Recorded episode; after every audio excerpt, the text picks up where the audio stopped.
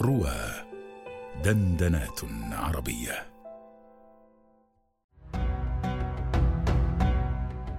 آيات وأبيات مع الأستاذ أبي قيس محمد رشيد على رواه.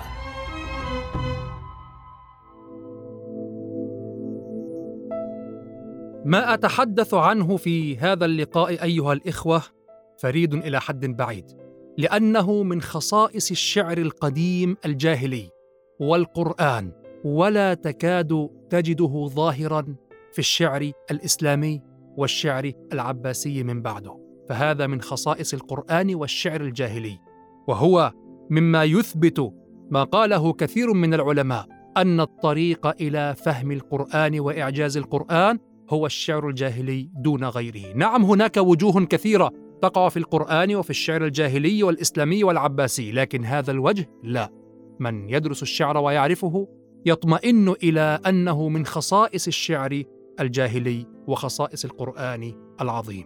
تباعد المتعاطفات والمتضايفات على طول الكلام وهذا من أساليب شد النصوص الطويلة إلى بعضها عن طريق العطف أو أي وجه من وجوه التركيب النحوي في الجملة العربية. في الشعر القديم نجد أوس بن حجر أستاذ زهير بن أبي سلمى يرثي أحدهم فيقول في مطلع قصيدته أيتها النفس أجملي جزعا إن الذي تحذرين قد وقعا إن الذي جمع السماحة والنجدة والحزم والقوى جمعا. طيب ماذا حصل؟ ظل يأتي بأبيات. ثم في البيت العاشر قال أودى وهل تنفع الإشاحة من شيء؟ لمن قد يحاول البدع. فأتى بإن واسمها الذي هو الاسم الموصول الذي وجاء بجملة الصلة تمتد من البيت الثاني إلى البيت التاسع ولم يأت بخبر إن إلا في الجملة العاشرة. إن الذي تحذرين قد وقع. ان الذي جمع السماحه والنجده والحزم والقوى جمع واتى بابيات فيها البيت الذي يعجب عمر بن الخطاب جدا وهو الالمعي الذي يظن لك الظن كان قد راى وقد سمع. ثم في الاخير قال اودى. وجاء بالخبر جمله فعليه في البيت العاشر. هذا طول نفس نسميه طول النفس عند القدماء. كذلك انظر إلى معلقه النابغه الذبياني وهو يمدح النعمان بن المنذر قال ولا أرى فاعلا في الناس يشبهه ولا أرى فاعلا في الناس يشبهه. في ماذا؟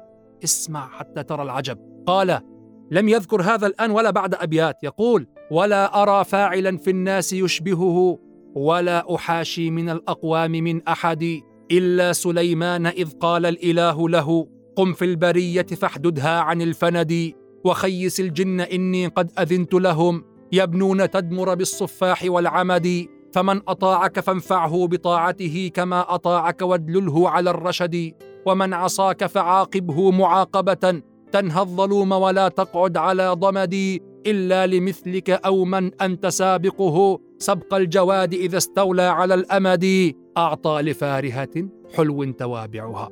هذا هو وجه التفضيل. قال ولا أرى فاعلا في الناس يشبهه يكون أعطى لفارهة حلو توابعها. من المواهب لا تعطى على نكد.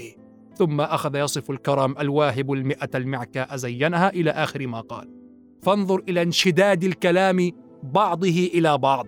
كيف وقع هذا في القرآن؟ هذه الظاهرة شديدة البروز في الصور الطوال. انظر ونحن الآن في شهر رمضان الفضيل ونقرأ القرآن. انظر إلى سورة الأعراف.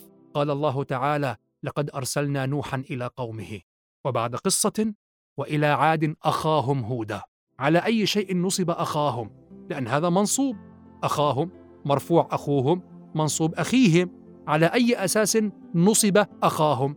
وإلى عاد أخاهم هودا أي لقد أرسلنا نوحا إلى قومه وإلى عاد أرسلنا أخاهم هودا. وبعد قصة طويلة وإلى ثمود أخاهم صالحا وإلى ثمود أخاهم نفس الشيء مع أن بين المواضع بون بعيد من القصة والتفصيل. ثم ولوطا أي وأرسلنا لوطا. ثم وإلى مدين أخاهم شعيبا. وإلى مدين أي أرسلنا أخاهم شعيبا. العامل الحقيقي في كل هذا الفعل في الأول قبل صفحات. أرسلنا نوحا وكل ما يأتي بعد ذلك معطوف على وينشد بعضه إلى بعض ويرتبط بعضه ببعض عن طريق العطف.